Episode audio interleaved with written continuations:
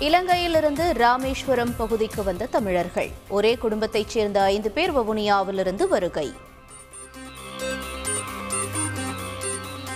இலங்கையின் இடைக்கால அரசுக்கு ஒத்துழைப்பு வழங்க முடியாது. எதிர்க்கட்சித் தலைவர் சஜித் பிரேமதாசா திட்டவட்டம்.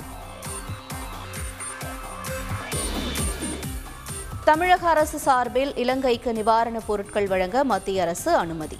தமிழக அரசுக்கு மத்திய வெளியுறவுத்துறை அமைச்சர் ஜெய்சங்கர் கடிதம். திண்டுக்கல் கன்னிவாடி பகுதியில் காட்டு யானைகளை விரட்டும் பணி இன்று துவங்கும். கும்கி யானைகளுடன் பயிற்சி பெற்ற ஐம்பது வன ஊழியர்கள் தயார். சென்னை அடையாறு மதுரை கோரிப்பாளையம் மேம்பால பணிகளுக்கு அடிக்கல் நாட்டினார் முதலமைச்சர் ஸ்டாலின். குமரி திருவள்ளுவர் சிலை விவேகானந்தர் பாறை இடையே கண்ணாடி இழை நடைமேம்பாலம் அமைகிறது.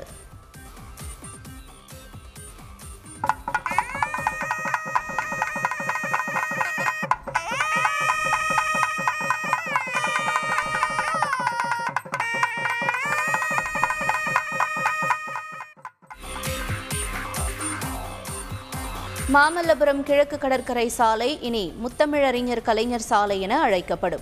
நெடுஞ்சாலைத்துறை விழாவில் முதலமைச்சர் ஸ்டாலின் அறிவிப்பு.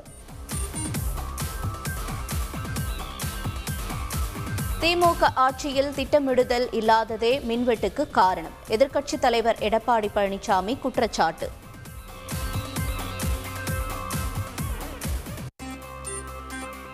பணி நேரத்தில் இல்லாத மருத்துவருக்கு சம்மன். ஸ்ரீபெரும்புதூர் அரசு மருத்துவமனையில் ஆய்வு செய்த அமைச்சர் மா. சுப்பிரமணியன் நடவடிக்கை.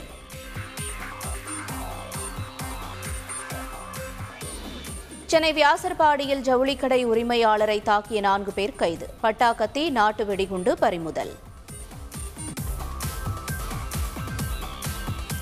வட இந்தியர்களை சுற்றுலா அழைத்து செல்வது போல் காரில் போதைப் பொருள் கடத்தல். இரண்டு பேர் கைது மூன்று கிலோ ஹெராயின் பறிமுதல்.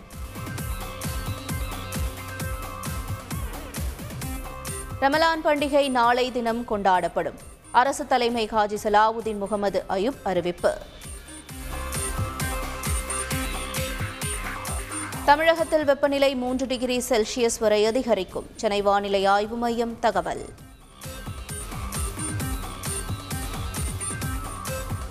வெப்பத்தால் ஏற்படும் பாதிப்புகளை தடுக்க நடவடிக்கை எடுக்க வேண்டும். மாநில அரசுகளுக்கு மத்திய சுகாதாரத்துறை அறிவுறுத்தல்.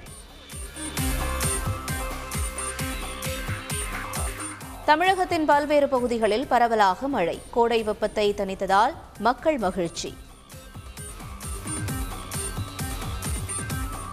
இந்திய சீன எல்லையில் எந்த இடத்தையும் ராணுவம் விட்டுக் கொடுக்காது. தலைமை தளபதி மனோஜ் பாண்டே உறுதி.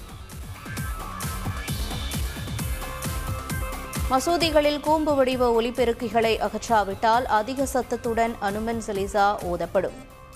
மகாராஷ்டிர காவல்துறைக்கு ராஜ் தாக்கரே எச்சரிக்கை.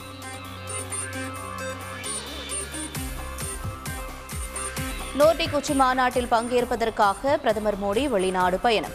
ஜெர்மன் டென்மார்க் பிரான்ஸ் நாடுகளில் சுற்றுப்பயணம்.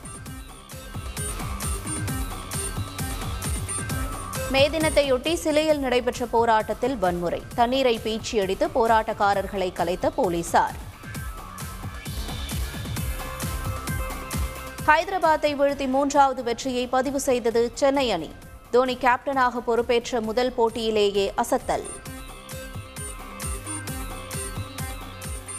ஐபிஎல் தொடரின் நாற்பத்தி ஐந்தாவது லீக் போட்டியில் லக்னோ அணி வெற்றி. ஆறு ரன்கள் வித்தியாசத்தில் டெல்லி அணியை வீழ்த்தியது.